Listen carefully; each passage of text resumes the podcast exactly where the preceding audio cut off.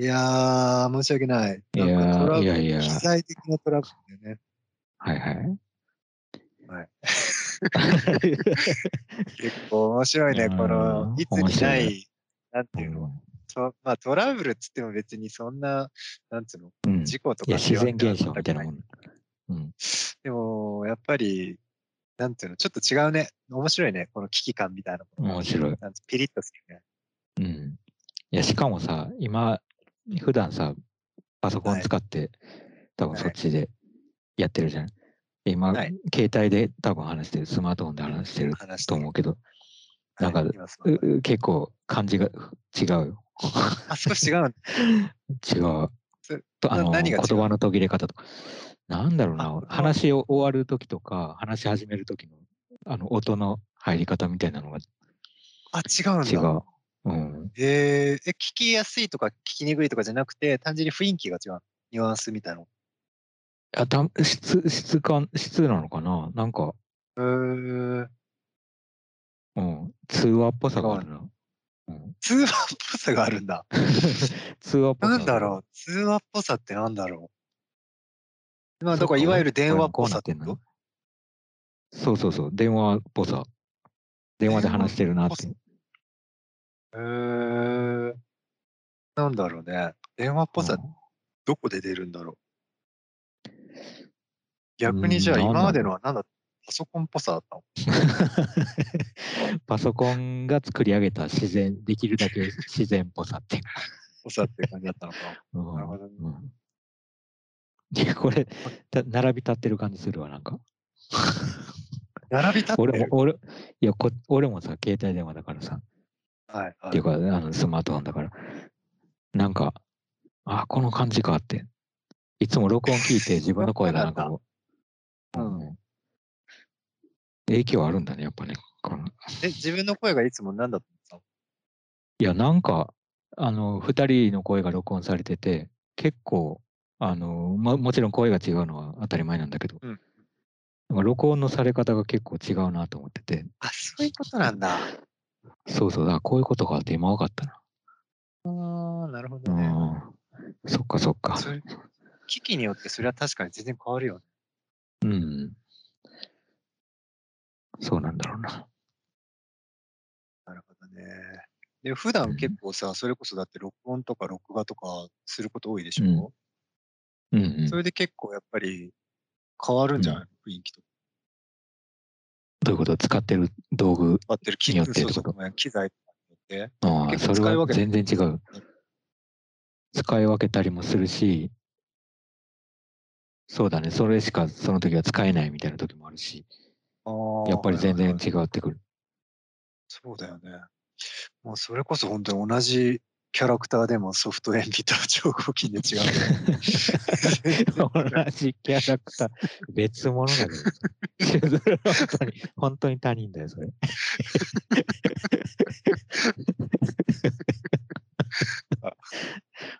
まあでもさっきのその超合金が死体っぽいっていうのはちょっと面白いけどね。うんうん。重さね。重さが脱力感につながってるっていうか、あるよね。うん。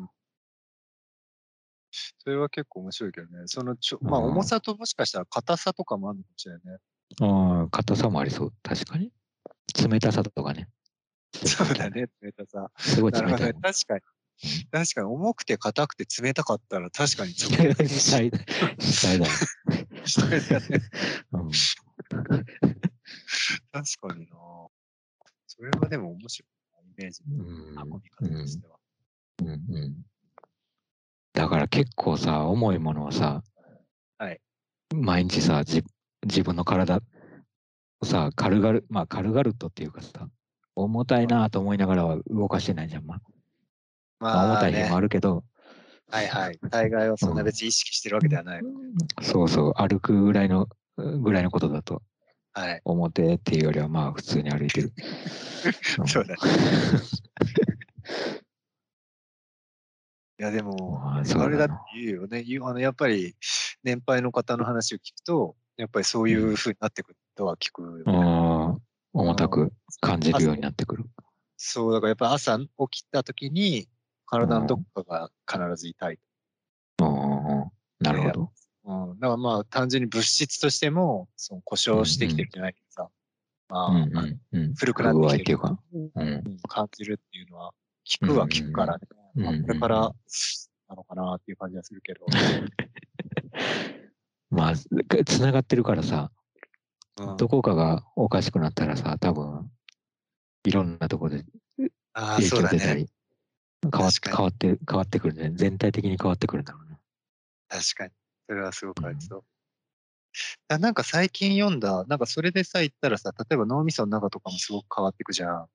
うんうん。絶対。あの古びっていったりすると思うんだけど、うんでもやっぱり最近、本当かどうかは知らないけど、僕はちらっと目にした記事によると、あの、やっぱり、日本人、日本人とか何人とか当たり前に関係なくさ、すべての、うん。えー言語でおいて、年配の人ほど、あの、あ、あれがさ、とか、僕もそうだけど、あれがこれが、確かに。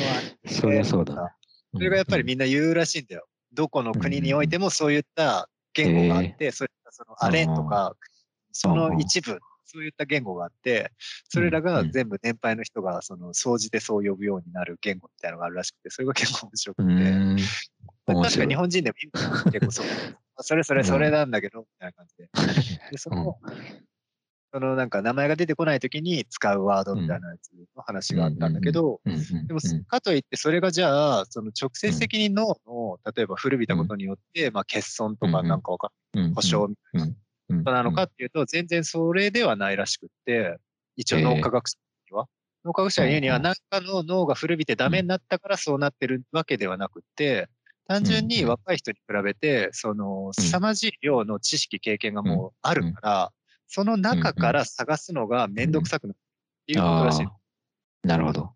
そうそう能力として下がってるんじゃなくて、単純にその容量に入ってるものが多すぎるから、うんその中から探してくるのがめんどくさうんくて、あれって言っちゃってるってないるう感じらしい。うんそれはでも確かにちょっと面白いなと思って。面白い。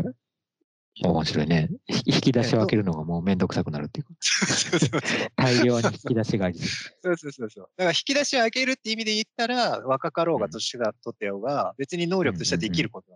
と老人になったから、その引き出しを開けれなくなってるとかではなくて、っていうのが結構面白いな。うんうんうんそりゃそうだよね。なんか、わかりやすい。わかりやすいよね。あれだな。うんまあでもそうなってくよねそうまあね、あれとかそれとか。うーん。いや、そうだよ。そう、全部横並びに見えてりゃいいけどさ、そうだね。倉庫ともなると、奥の方にあるやつとか。う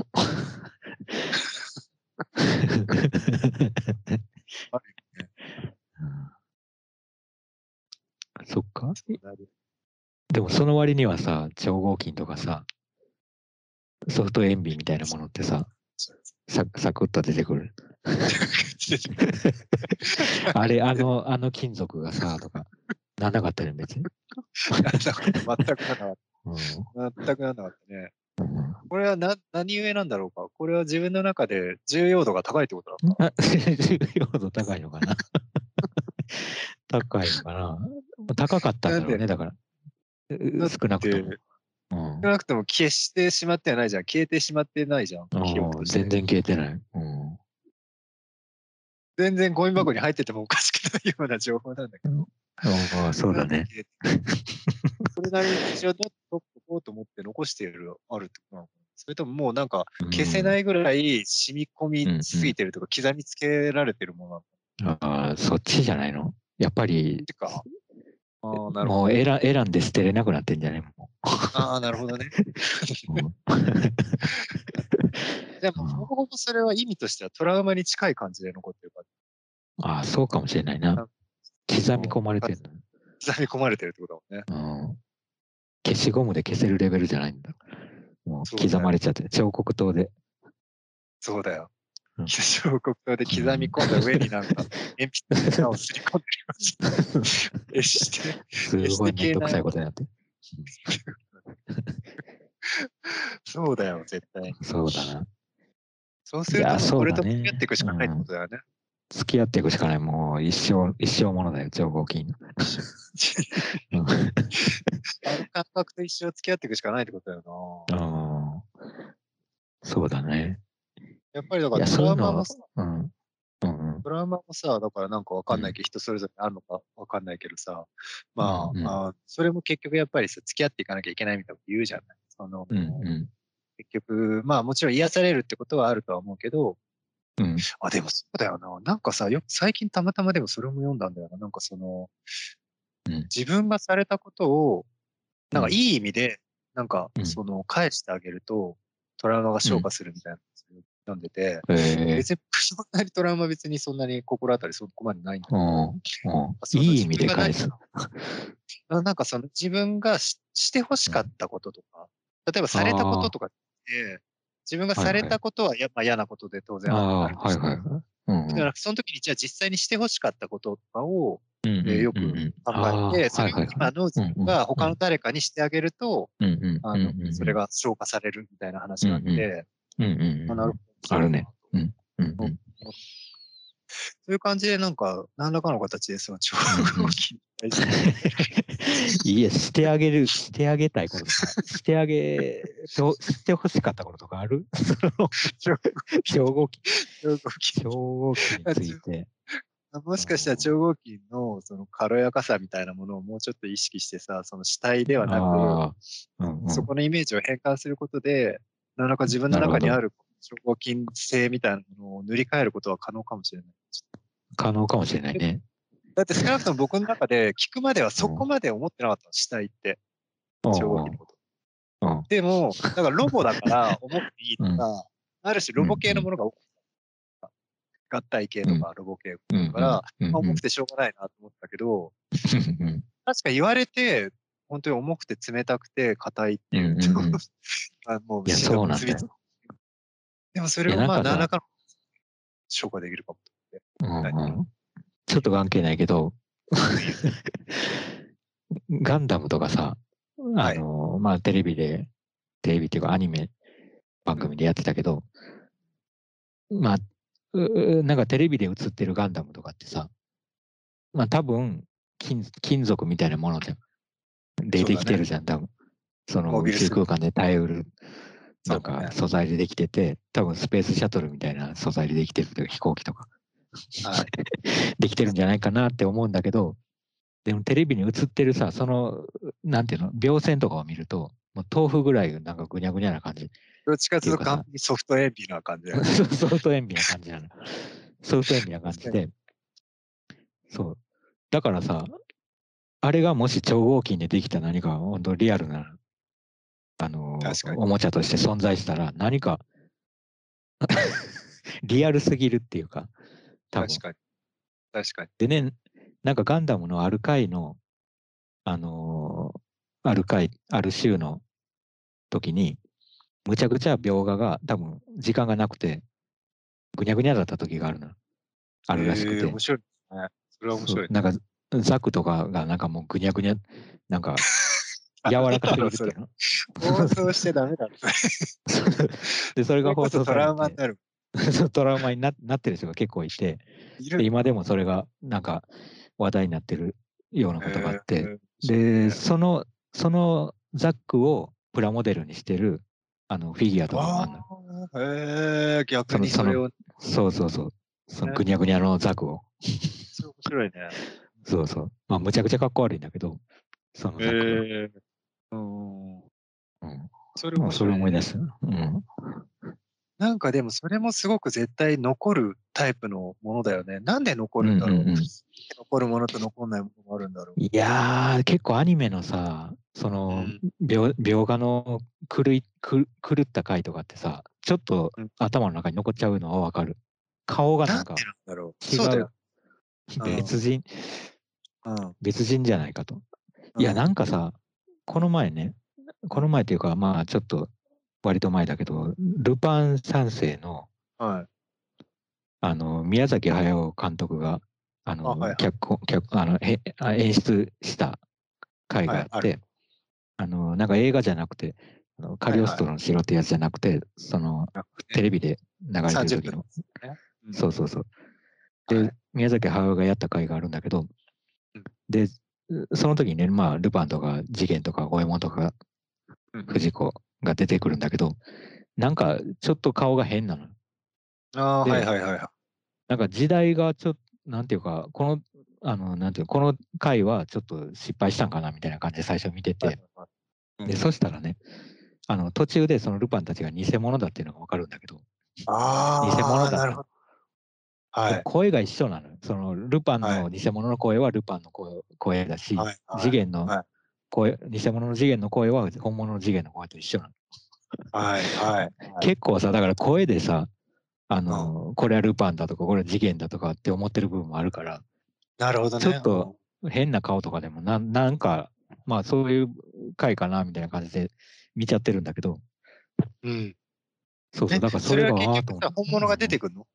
そうそう、本物が出てきて、で、本物のその時は？とやっぱりほ本物が出てきた時ほど書き分けがう激しくなってる。なんか垂れ目が激しくなってたりとか、偽物の方、なるほどね。顔がゆ歪みがね、歪みがより強調さ。れる。なるほどね。そうそう。しかも、しかもさ、その回にさ、なんかナウシカの、ナはいはい。ウシカみたいな人が出てくるの。知ってるこれ。いや名前が全然違うんだけどあ。る気がするんだよな。そうナウシカと、あとラピュタに出てきたなんかロボットみたいなやついるじゃない。あのあーはいはいはいい。はいはいはい。はいはいはいはいはいはい。そラピュタの守護回守護神みたいな。それが出てきて、そうそう、ロボッうんト、なんか手が長い、なんか、あの、はいちょっと。人間よりはでかいぐらいのロボットが出はいてきて、はいはいはいはい。うん。そうそうそう。で、全くデザインが一緒なんだけど、気がする。はいはい。そうそう。で、ちゃんラピュタみたいに飛んだりとか、あの動きとかもすげえ似てるんだけどさ、うん。で、そこになんかナウシカの、なんかナウシカの偽物みたいな感じでナウ、その、ナウシカみたいな人が出てくるんだけど、でもそれは名前が違うから、ナウシカじゃなくて、はいはい。あの、それはもうそういうキャラ、きオリジナルのキャラなの。でもそのナウシカの偽物みたいなナウシカは本物のナウシカじゃない人なんだけど、ルパンみい。たいな偽物のルパンは偽物だったの？はいはい。だから結構わけわかんない。なんか、これすごい奇妙だなと思って、しかもそれが作られたのって、パラレルそですねの、うんそうそうそう、ラピュタとかナウシカが作られるより前だったのね、その、あ、そうなんだ作。られたのが。そうそう。へーこっちの方が先なんだと思って。まあ原作っていうか、もともとそのアイディア、ナウシカとかラピュタのアイディアみたいなのは、はいはいもうその、あっただそれを作る前からあったのかもしれないけど、そうそう。だから、なんていうの？ゲスト出演的な感じでそこに盛り込んだわけじゃなくて。先にそっちをほ人目に触れさせてたっていう、テレビ、テレビの中ではね。え面白いね、すごく。そうそう、それちょっと面白かったんだよ、なんか。実際でも、ぶっちゃけその、なんつうの、本物と偽物の差もさ、うんなんつうんだろう。結局創作物だからさ、どっちも。うん。うんうん。そうなん、そうなん。すごく難しいよね、その、いや、そうなんだ極めというよな。うん。本しかもそのて何だろう。それ本当そうだよね。だってそれこそうんその、出てきてる時間がそっちの方が早いんであれば、そっちがオリジナルって言ってもね。うんうんうん。確うんうんうん。それはでも面白いよまあそうだね。なんまあ、そうであっても二次創作っていうかさ、うん例えば今、現在のルパン三世もあって、うんあの現在も作られてんのよ、ルパン三世って。な。あ、そうなんだ。うん。でも、もちろん声優の人はもう全員入れ替わってるって、あ、そうなんだ。そうそう。で、デザインもまあ、えー若干こう、顔が違うんだけど、みんな。はいで、ルパンと次元と五右衛門は割と似てるの、昔のデザインと。うん。で、ち、あの、藤子だけが結構違うのね、デザインが。あへの髪の毛の色とか、あ、そうなんだ。あの顔の感じとかが結構違ってて、で、声も違うから、うん。もう結構わけわかんないっていうかさ、そそれを藤子だって思違う人。う、そう。そう、思うには説明、なんていうの、説明が必要なぐらい。これ藤子。へえ。ええ、そんななんだ。そう。で、しかもさ、まあこれなんでこんなルパンの話ばっかりしてるのかわかんないけど、そのルパンとか次元とかはデザインは、その60年代とか70年代とかの 感じのデザインじゃん。ルパンの感じっていうか。まあその当時としてもちょっとレトロな感じの雰囲気を醸し出してるじゃん、ルパンとか次元。それなのに、現在のルパンは、彼らが現在のこの今の世界に登場してんの。だからその周りの。21世紀なの？そう21世紀で現在だから他のキャラっていうか、ルパン、次元、五右衛門、藤子、あの、銭形警部以外は、現在のデザインっていうか、はいはいはいはい。現在っぽい感じで出てくるから、なんかす、結構変なの、なんかそれが。ええー、それ、あんま想像ができない。どうなっていや、想像できないよね。奇妙な感じするよ。なんか、まあ、違和感って言っていいのか。うんうんうんうん。ええー、面白いね。うん。いや、世界が、そうだよな。うん、何何？世界は？まあ、そう、だから背景、背景っていうかさ、あの、背景っていうのはそのバックっていう、あなんていうの？風景っていう意味だけじゃなく後ろにある風景っていう意味じゃなだけじゃなくて、なんていうの？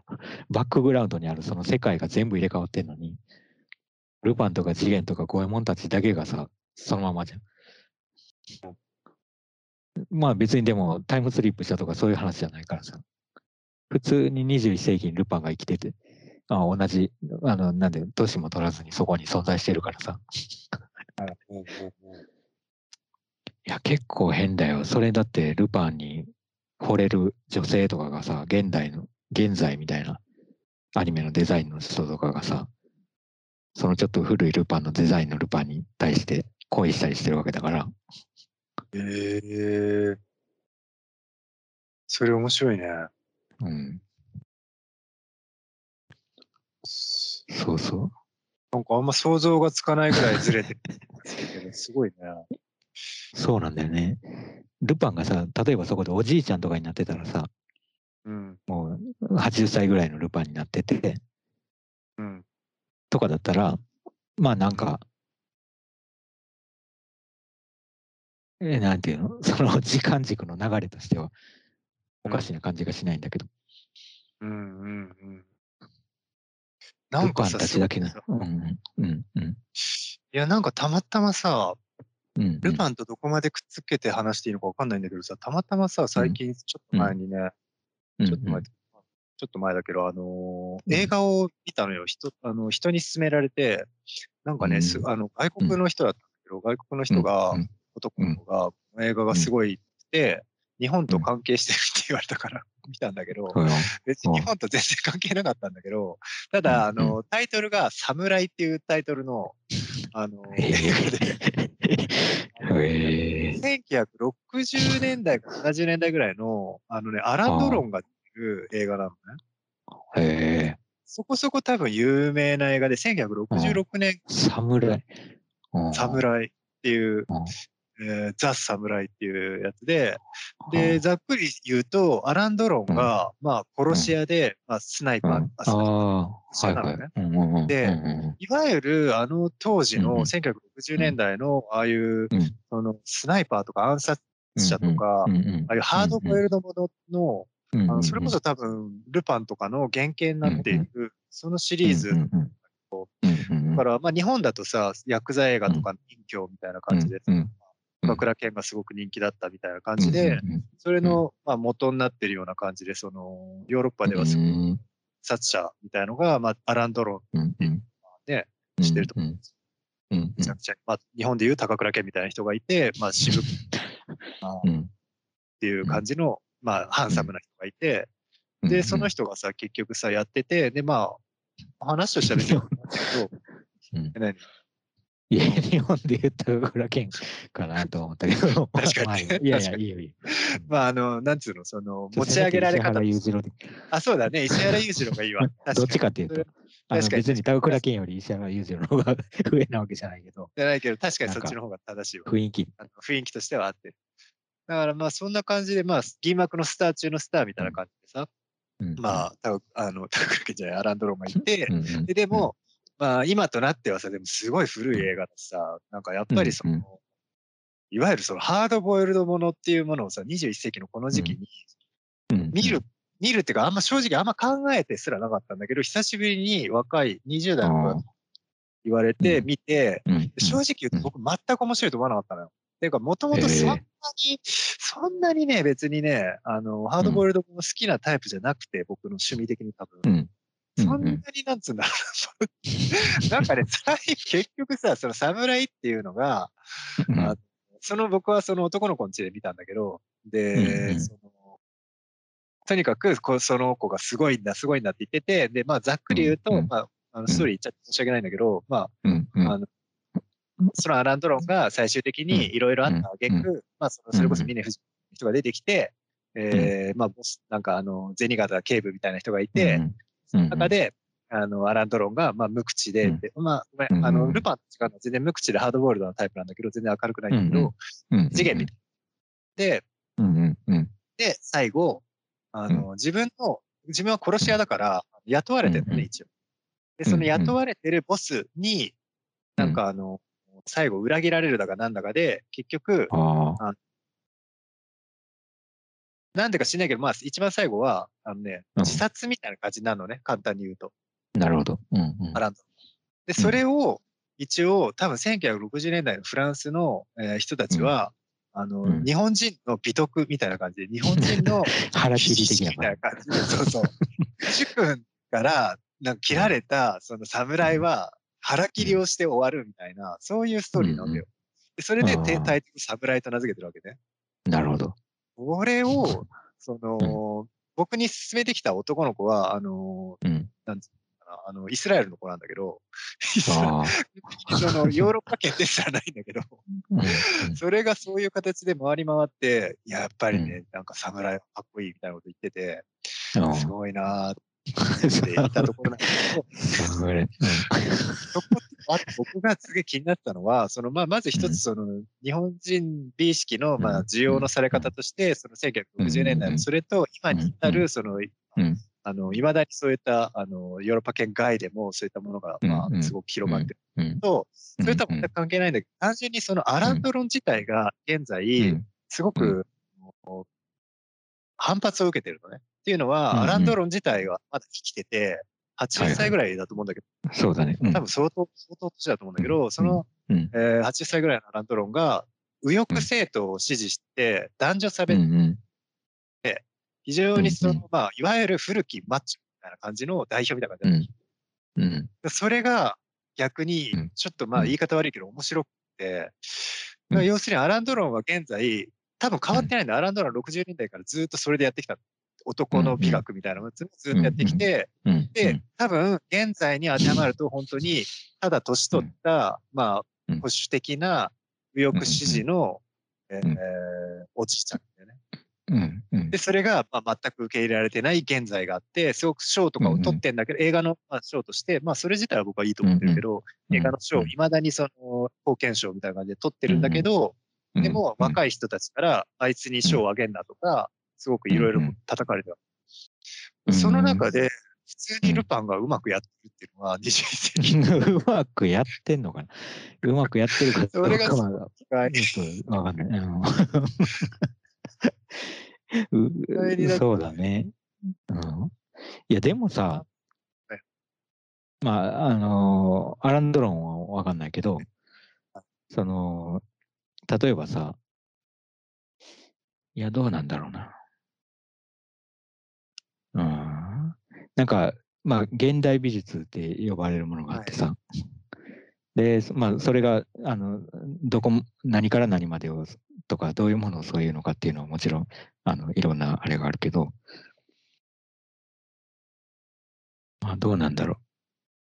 え、いいと思うけど。まあ、例えば、その、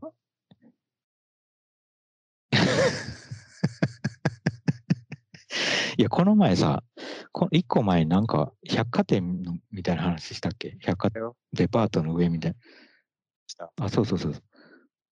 で、その上でやってるようなさ、やってる企画の中にはさ、ちょっと、なんていうか、あの、多分その過去のことも、未来のことも考えてないようなものが割とあったりして、だから現代っていう、まあ現代のこ定義もできてないんじゃないかっていうはいはい。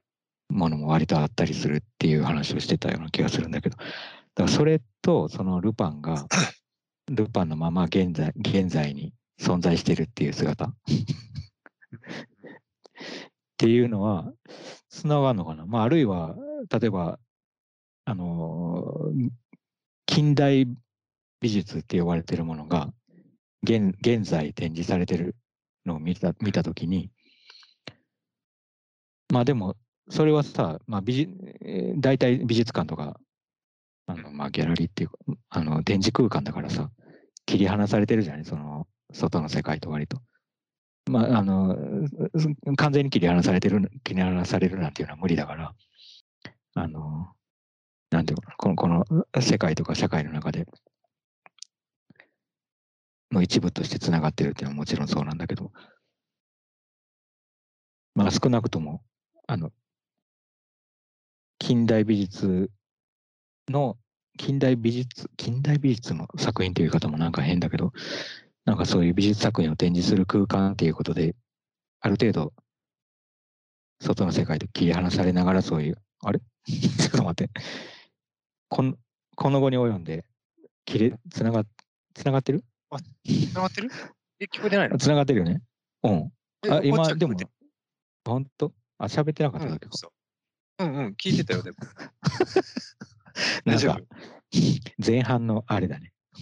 そうか。トラウマ。もしかしたらトラウマ途切れたのかもしれないけど、こっちは普通に聞こえてた。うん。あ、そうあ、そう。うん。あえ、なんだっけ？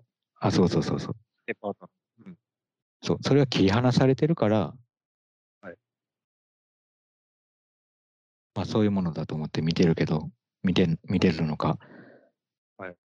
よりそれつながりがさ、こう密接にあったりさ、その壁が薄かったりしたときに、はい。近代美術なるものがその現在の社会の近くに存在してたときに、ルパンみたいなの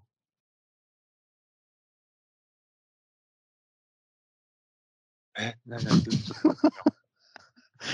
え途切れてるわけじゃないよね、これ。途切れてるわけじゃない。僕途切れてるが。理解できてなかった。単純に。近代美術がルパンに至るかと思った。近代美術がルパンみたいになるというか、例えば、いや、なんだろうな。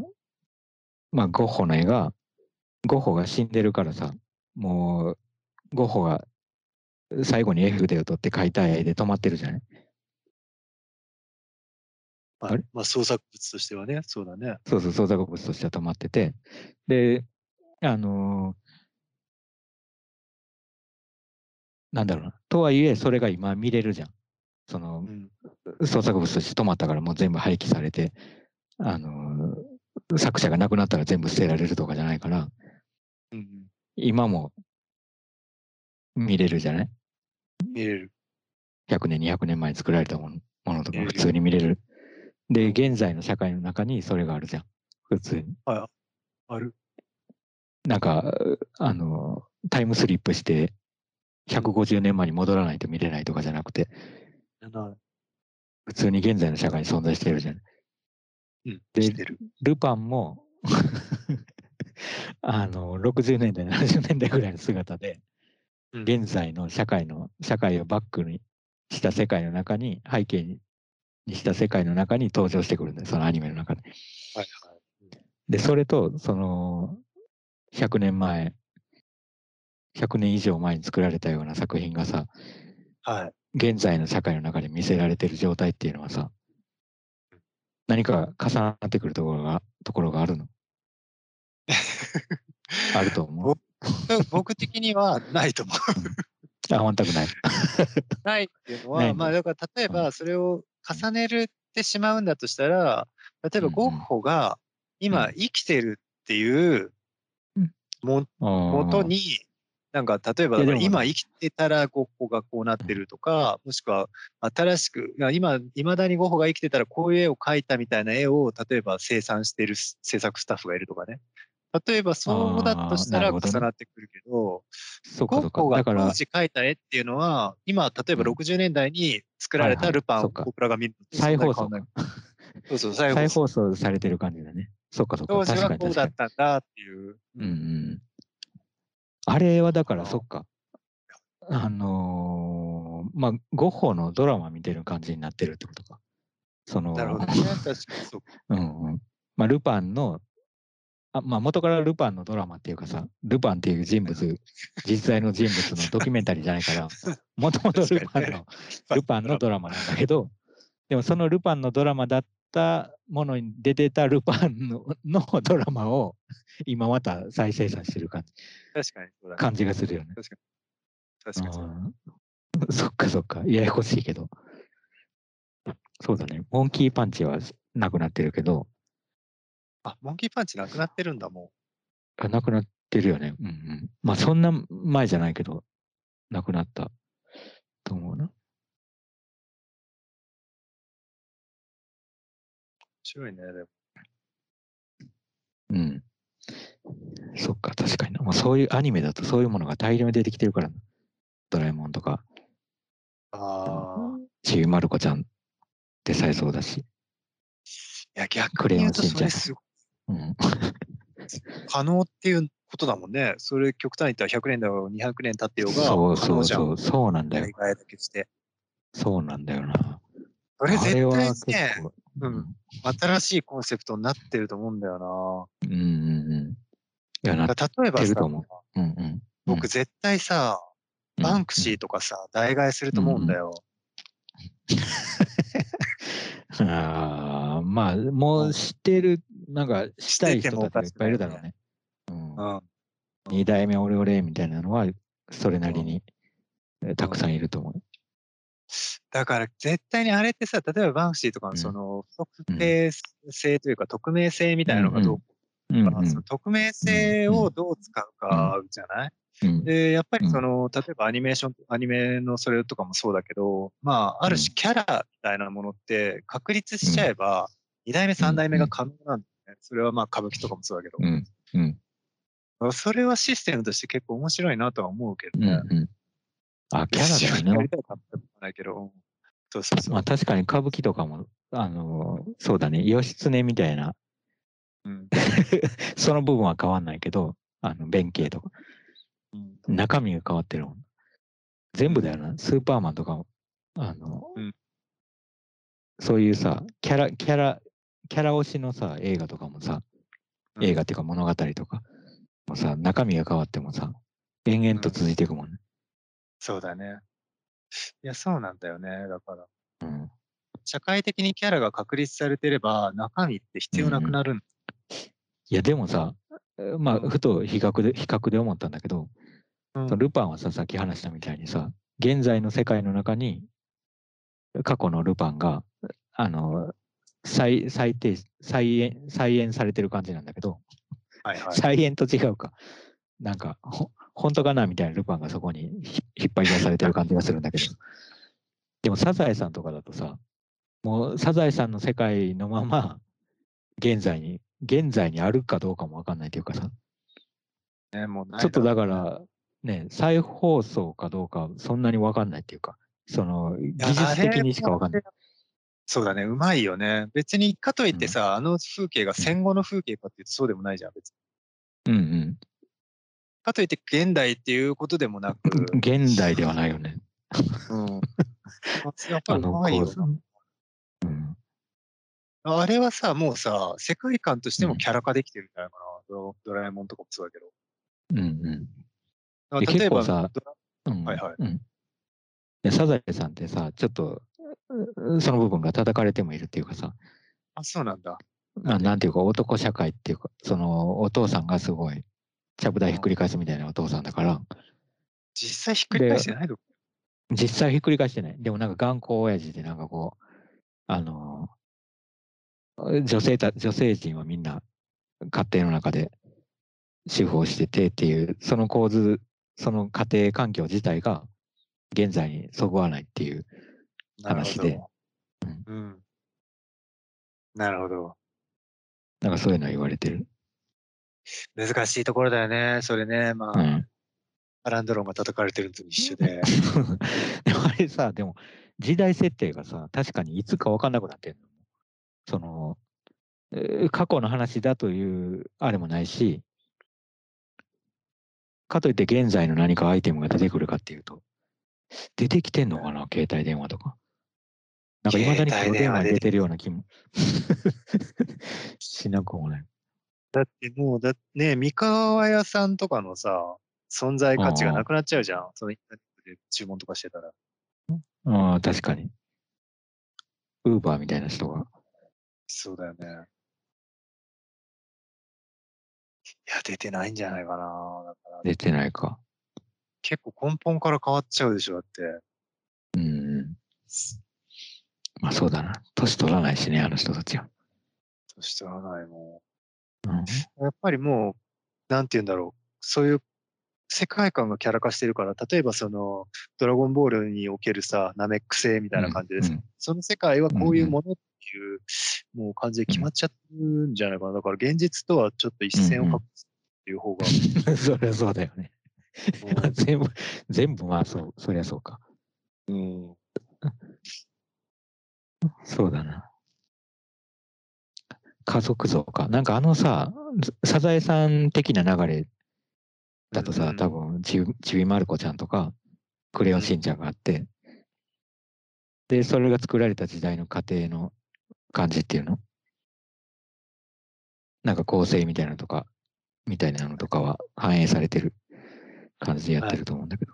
でも、ちびまる子ちゃんとかはさ、もともと昭和の、あの、ね。はじ始まった当時のリアルタイムの過程じゃなくて、うん。うん、サザエさん的な時代の,、うんあの家庭の感じっていうか、まあ、それよりはあ現在に近いのかなちょっとわかんない。実際その桜桃子のさ、実体験みたいなものがかなりうんうん。出てる。うんうんうん。そうだね。実際に地名とかもさ、静岡県でしょ、確かうんうん。はっきり出てるから、うん。具体的ではあるけど出て、とかに比べたら。まあ確かに。サザエさんとかわかんないもんね。あれが、あんな、なんか東京な気もするけど、わかんないな。はい、東京な気はするけど。うん。それ言葉、言葉なのかな？そんなこと言ったらみんな、あ、そっか。そうちびまる子ちゃんも標準語か。みまる子ちゃんも標準語か。静岡県って標準語なのかな？いやー、なんかありそうだけどね、方言は。いや、あんの？中部地方の。いやー、方言ね。方言もそうだし、でもやっぱりそのうん。家族層とか難しいよな、その、うん。どうなんだろう、家それ、族像、うん。サザエさんが叩かれてると知った今、それどっちにつく どっちにつく？だからいっそのことさ、だから北斗の拳みたいな世界だったらさ、そうだよね。まあ北斗の拳の世界も実はもう過去なのよ。その 1990X 年だから、ああ、そうなんだ。北斗の拳の時代。だからかなり、当時未来まあ、の時代20が年以上前。はいはいはい。当時の未来はもう今の過去だからさ。はいはいはい。うん。まあ、いくらパラレルワールドになっててもあの世界になるっていうのはちょっと想像しにくいけど。さすがに。いや、難しいなぁでも難しい。結構でも、サ支持派も、支持派もいるのかなサザエさん、支持派。いや、あると思う。いやいや、あの、いると思うよ。もちろんそれは。いるよね。あの、うんうん。まああの世界観が、あの、もちろんサザエさんの基盤になってるからさ。っていうかねやっぱそれがずいじられすぎると、やっぱ何やってるのか分かんなくなるっていうのはありそう。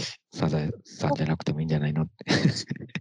うん個人的にはそんなになんか嫌な、うん嫌な思いを波平にされたってことないけどな嫌なああ、確かにでもあのー不権的な感じがするよね。父親、ああれが課長だなっていうのはわかるすうん、課長だし、まあ圧倒的ななんかこの権威っていうか、あまあ、どじったりもしつつなんだけど、その外では割と普通にこう、あの、威張り散らしてるようなキャラじゃなくて、真面目に働いてて、で家の中で王様みたいになってるっていう、まあ、なんか、ちょっと想像しやすい昭和の。はい。確かにね、わかりやすい。うん。ただやっぱりさ、波平のさ、あの設定としてすごいのはさ、やっぱあの髪型なんじゃない、やっぱあの記号としてはそうだね。そうそう意外と若いっていう。髪型があって、そうそうそう。で、あのさ、ちょろんと生えたさ、毛が、やっぱりキュートな感じがあるじゃない。あのなんかハゲて、うん、ハゲてちょろんっていう毛が、なんかちょっととほほな感じも出してるのかな。それのバランスによるのかもしれなんか、あれがそこまで凄まじく偉そうに見えなかったのは、僕はね。なるほどね。いや、なんか確かにね、子供の頃見てても、大変だなっていう感じがしてたの、ちょっと。あはいはいはいはい。この、この家、ちょっと大変だな、みたいな。げんこつの頭と疲れて。なんかはいはい。感じなんだ。こらーみたいな。あったね。うん。あ、そっか。まあでもそうなのか。今はもうああいうのないのかな。今どころか。結構前から30年ぐらい前からない世界なのかもしれないね。まあ懐かしまれてる世界っていうか30年ぐらい前だと多分こういう頑固なおじさんいたねみたいな感じで懐かしんでる人たちはいたかもしれないけど。なるほど、ね、子供の身からするとちょっとなんか大変な家だなっていう印象はあったな、確かに。ああ、なるほどね。どの立場に感情移入すると言えば、やっぱりカツオとか、うん、子供たちの方にさ、感情移入してたからさ、子供の時は。はいはい。まあ今だって別に波平にあんまり感情移入できないけど、今だ、どこに感情移入するんだろう。でもやっぱカツオとかになって、そんなことないか。でも、サザエさんにも感情移入できないよね、別に。どこでもない。観察みたいになっちゃうの。そうね。ある家庭の観察みたいな。そうだね。あんまり関係ないから見てられるのか関係ないな。うん、確かに。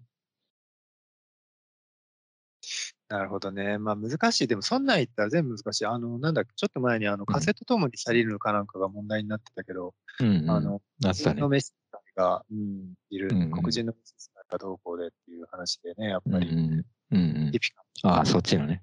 うん。あ、そっちっていうか。あ、風とともに去りぬか。はい、わかった。何いやいや。どっちを想像して？なんか全然違うもの想像してた。なんだろう。なんだっけ？あのー、宮崎駿監督の、なんだっけ？風、風立ちぬか？ゼロ戦の。ああ、あれ風立ちぬ。あれ風立ちぬっていうタイトル。なるほど。あったね。うん、うん、それじゃなんかアメリカの古い映画で。はいはい。わかるわかる。で黒人の召使いがいてってやったため結構でも意外とに、なんかね、意外と賛否両論で、まあもちろんまず映画の中だけ話っていうのと、あとはやっぱりその、意外とね、いい役というか、いい演技のすごくいいキャラをしてる女優さんの、黒人の女優さんの、あの、だからあって、結構賛否両論だったんだよね。うん、なんか確かさ、だからあの人、なんか賞みたいな、いや違う違う、なんかアカデミー賞の、うん。え、なんだっけそのえ、そうそう、映画の外側でもちょっと、あの、そんなにいい扱いをされなくて、それもあったんじゃないかな？なんか、確か。うん、それも関係してるとか、その役柄だけじゃなくて、結局、その外側の業界の中でも。あ、そうなのか。うん。まあ、あり得るね、確かに。うんうん。あ難しいよな、そういうのは本当に。まあ、そうだね。現実、例えばなんか歴史を描いてるようなさ、物語とか映画だった時にさ、実際にその時代になんかそういう差別的な行為が横行してた時に、その差別的な行為も一緒に描くのか、リアルにするためにその歴史を描いた、うん、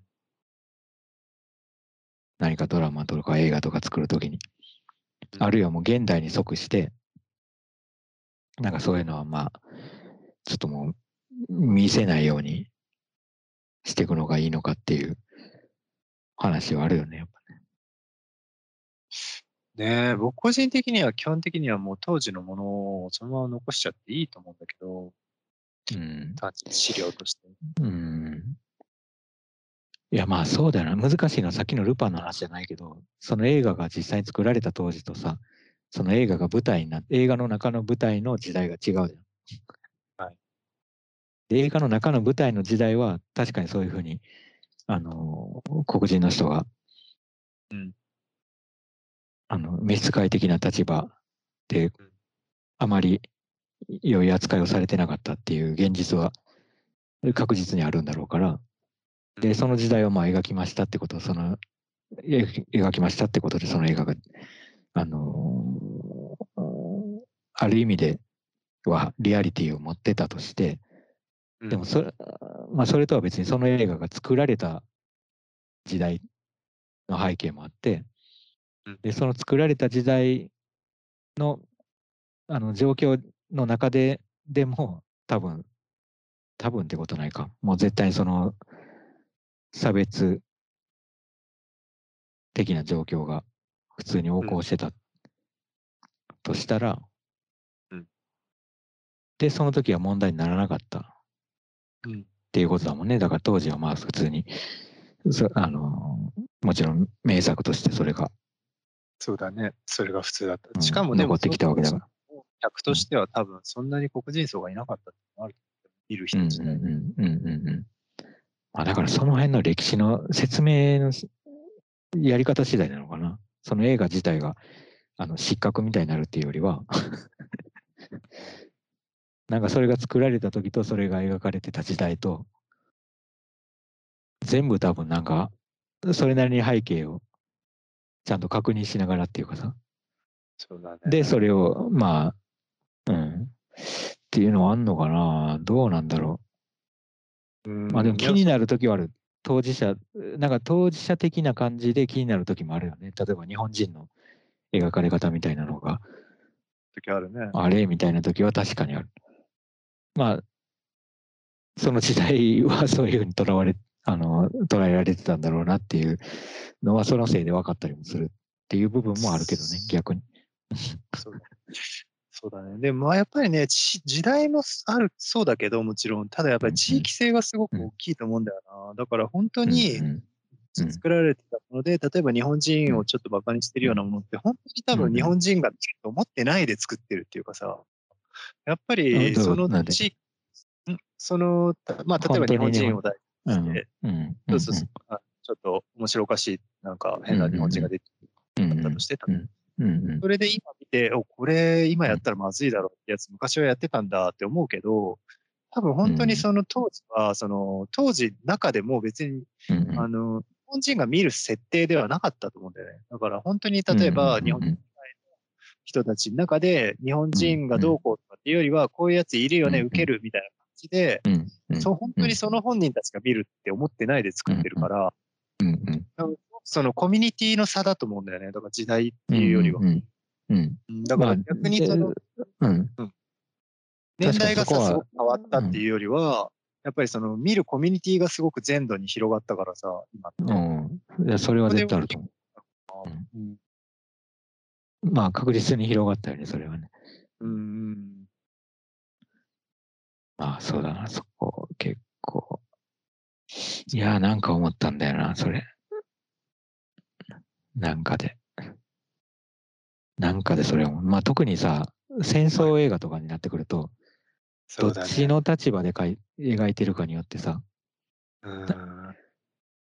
まあものによってはもう完全懲悪みたいになってるやつもあるから、そうすると、なんか、主人公側のと敵対してる人たちがすげえ残虐ななんか、あの、悪、悪でしかないみたいな存在になってて、で、主人公側は、まあ、なんか正義のために戦ってるみたいになりがちな場合もあるし。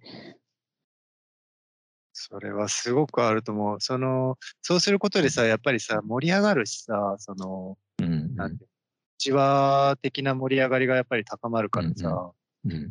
あ例えば映画じゃなくてもやっぱりさ、例えばなんつうの、外交とかでもそうなとこあるじゃない？やっぱり、ある発想的みたいなものを作って、やると、まあ、内側がぐっと盛り上がっって固まるっていうのが、政治的にさ、よく使われるけど、実際にそれを他国側がさ、仮想駅っていう形だけど、実際にはある国でさ、その国が実際に、こんな教育してんのかよとか、こんな方法で政治作ってんのかよとか、むちゃくちゃ敵にされてるじゃんとか、そういうことでズレはさ、まあ、どこの国にでもあるからさ、え結構やっぱり難しい、その内輪で見せてるものと、外にそれが、まあ、ずれ。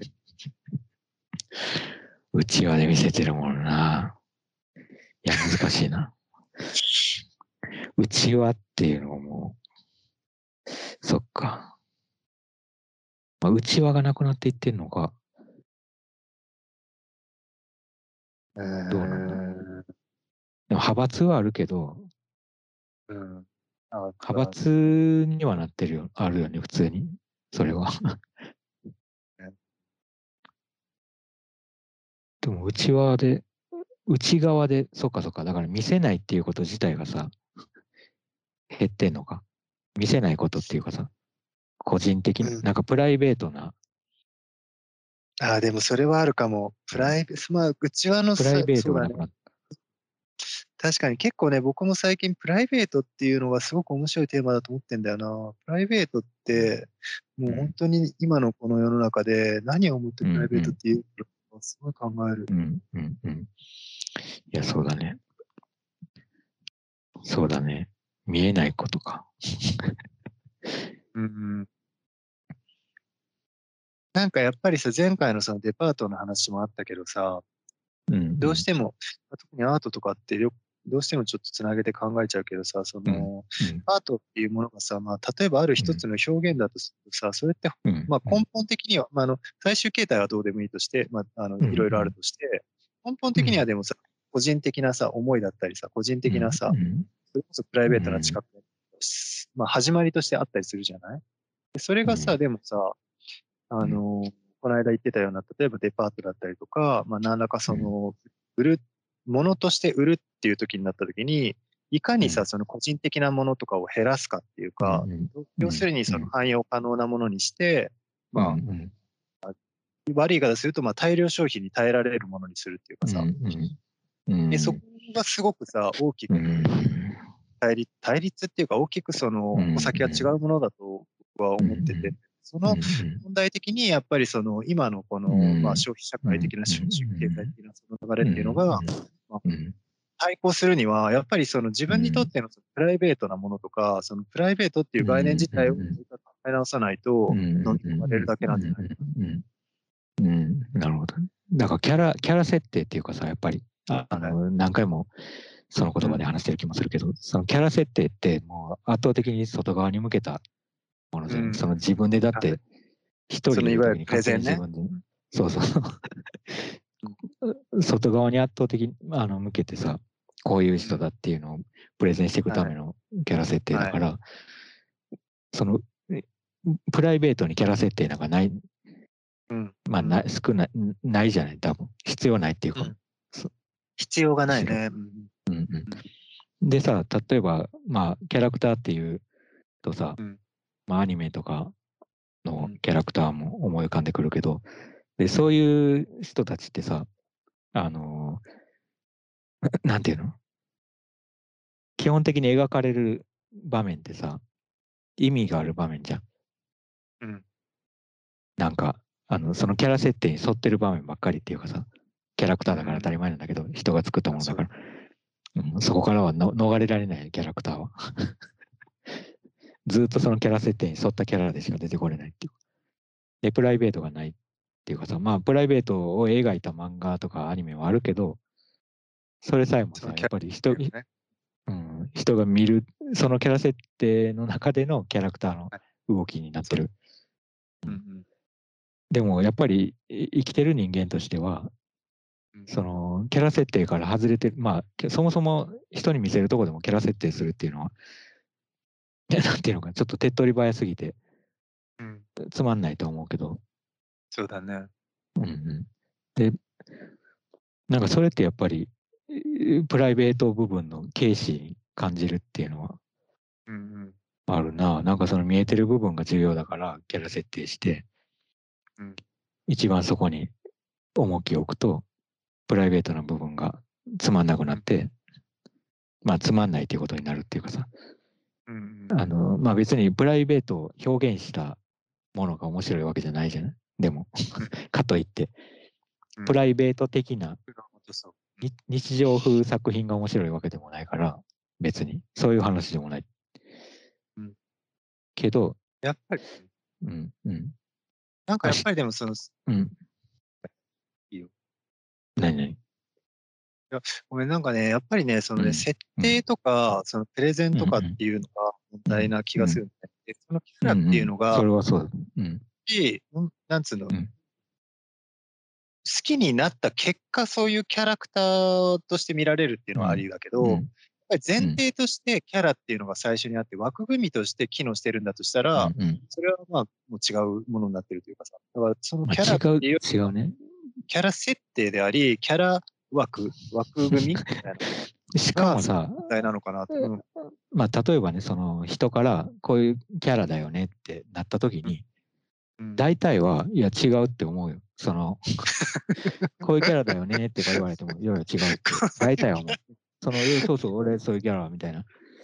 そそうならないじゃなくて、その言葉で表現できる何か、ちょっと面白ですね。ないんか、そうそう、面白キャラだよねとか言われても、そう、俺すごい面白キャラとか、そんな風になんない。ね。なんないじゃない？だから、やっぱりそれにも本当は抵抗しないといけないっていうかさ、その、今のとその、ほ本人のキャラ設定、本、なんていうの、人間としてのキャラ設定だけど、例えばそれがアーティストだったり、作品だったりしたしたとしても、だね。なんかこういう方向だよねってなった時に、まあ別にそれが合ってるか間違ってるかは別として、だそうとは限らないっていう。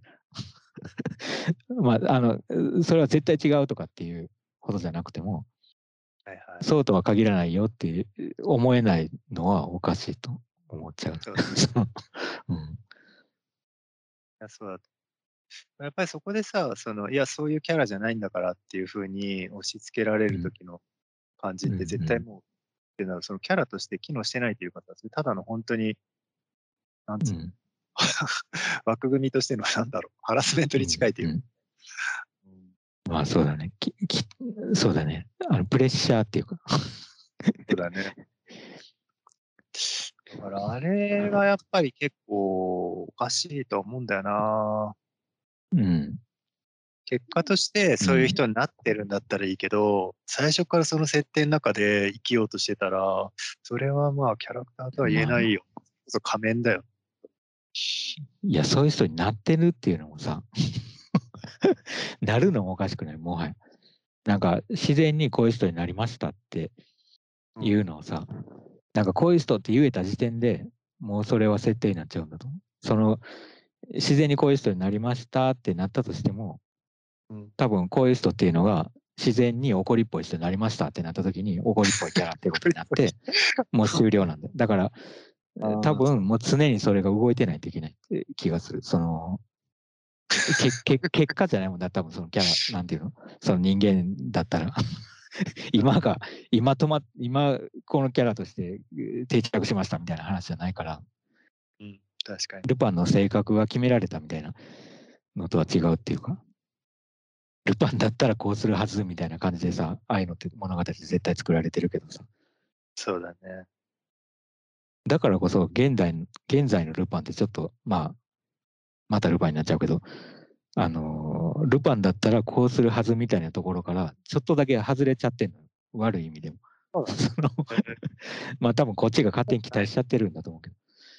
いや、なんかね、あちょっと浅い、なんていうのかな。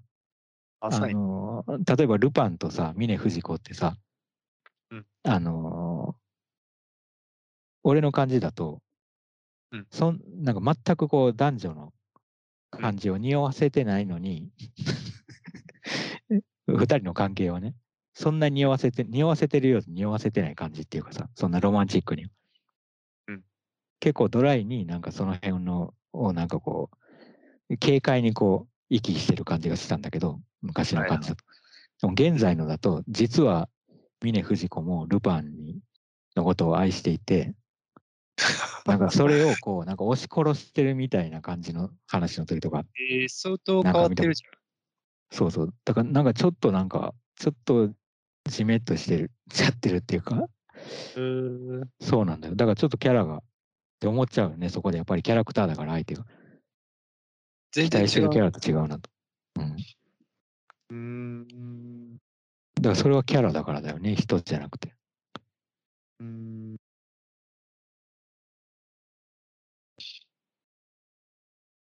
まあそうだな。まあ自分でも決めれないし、人にも決めれないキャラクター。人間相手だと。すげえ難しいな。うん、いやキャラとかないと思うけどな、人。意外とない気がするんだよ。まあそんなわかりやすい意味ではね、なんかむちゃくちゃ分厚いもう永久に続くような辞典みたいな感じになっていいんだったらそういうキャラっていうなんか説明はできるかもしれないけど。うん、キャラ設定って大体さ、うん、二言三言ぐらいの感じでさ、説明できないとさ、うん、キャラ設定っていうことになんない。明るい、気が強いみたいな。そうだ。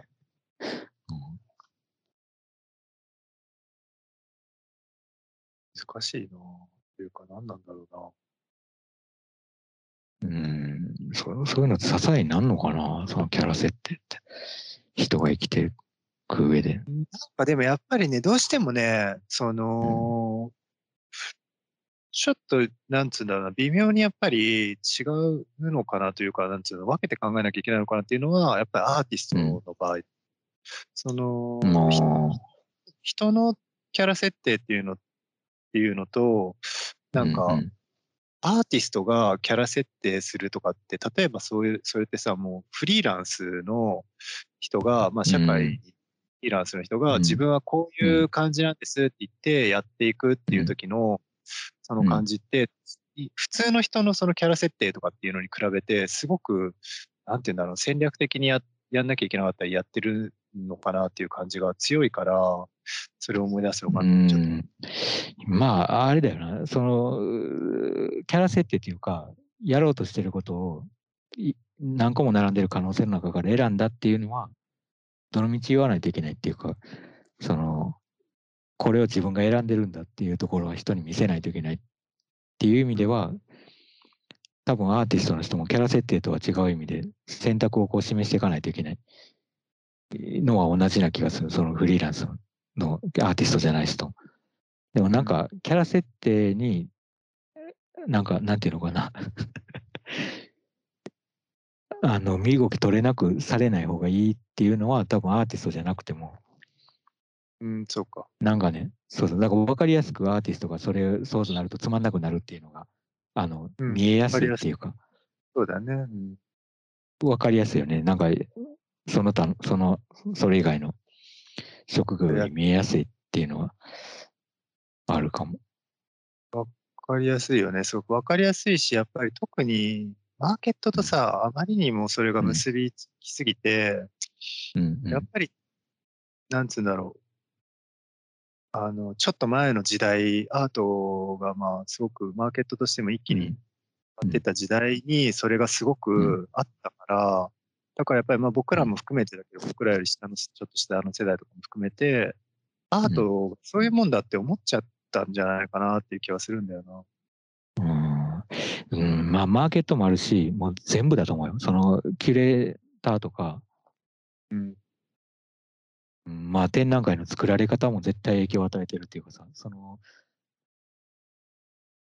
うん、だと思うけどね、この前話したけど、その部品化みたいなこと、アーティストの。うん、部品になんないと、そのグループ展で、こう、あのー、そうそうそう。なんかそれも絶対キャラ設定に影響してるし、なんか結構なんか全部だと思うんだよな。そのマーケットだけじゃなくて。そういうふうな方向に向かったのって。で、まあもちろんマーケットが最初に、あの、マーケットに一番有利な条件として、うん、それが出てきて、キュレーション、キュレーターの意識がそれに影響されてるとかあんのかないや、わか、いや、でもどうだろうね。どうだろう。キュレーターの時代。時代的に全般で言うと、やっぱり明快な情報化みたいなさ、そういうのがあって、でそれがちょっとやっぱり商業主義と結びついて、まあ、単純にその売りやすさとかさ、そういったものと結びついたのは、相性が良かったのかなと。うん。いや、なんだろう。うん、いや、難しいね。その、この前話したその古典が成立しない人の話も話したけど、そのキュレーション意識が本人に抜け落ちちゃってるっていう話。うん。うん。だからそれを、むしろそのキュレーターのキュレーションの仕方に奪われてるっていうか、うん、部品化することでそれが圧倒的になくなんか、損なわれてしまうっていうのを思うから、かといってそれがさ、マーケットに乗っかりまくってるせいかっていうと、なんかそれだやっぱりそこっていう感じもしなかったんだよな。うん、それもあると思うけど、もちろん。うん。なんかでもさ、例えばさ、誰でもいいけどさ、誰でもいいんだけど、うんうん、例えばアンディ・ウォーホルみたいな人がいてさ、まあ超有名な化粧みたいな人がいてさ、例えば、あマリン・モンローのスクリーンとかさ、まあ何でもいいんだけどね、うん、そういうのがさ、まあ分かりやすくてあるじゃない。で、うん、でもさ、実際見るとさ、当たり前だけど、むちゃくちゃいろいろ試してたりさ、かなりその、そうだよね。うん、恐ろしいほどその、うんうん、これがウォーホルって言えるの？っていうぐらいのものもかなり手を出しやってわかる。うんうんうん、アートだけじゃなく本当にもう動きとして普通に。うんうんうんアートだけでもだよね、本当に。